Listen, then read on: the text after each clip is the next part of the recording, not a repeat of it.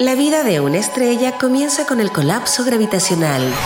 Cuando el núcleo estelar es suficientemente denso, se genera la fusión nuclear,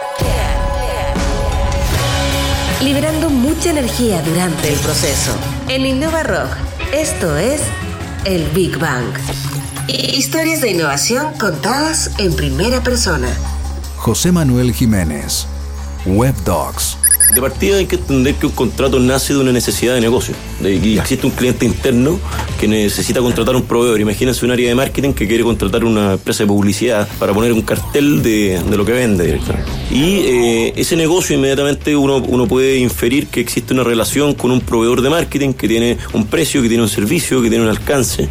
Eh, entonces esa persona de marketing necesita que ese negocio se lleve a cabo. Entonces iniciaron, para que esa relación se formalice directamente, va a pedirle un contrato probablemente el área legal de la empresa o el área que hace los contratos, quien con esa información va a intentar buscar los mejores mecanismos que permitan armar ese contrato que gobernará el negocio. Entonces ahí más ya importa en cómo expresar bien en el contrato claro la, eh, la forma en que las partes ganen en ese negocio, que, directamente existan mecanismos para que el contrato sea exitoso, no para que luego se saque del cajón como el arma legal que va a, penalizar más o menos a la otra parte. Entonces entonces la idea es que la automatización permita controlar mucho mejor ese negocio. Hay muchas empresas que se les pasan los plazos, que, se, que reciben multas por distintas razones, o que em, empiezan a desarrollar el negocio de una forma distinta a la originalmente pactada.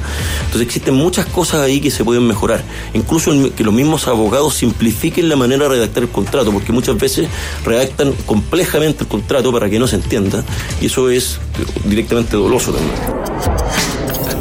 En Innova Rock esto fue el Big Bang. Historias de innovación contadas en primera persona.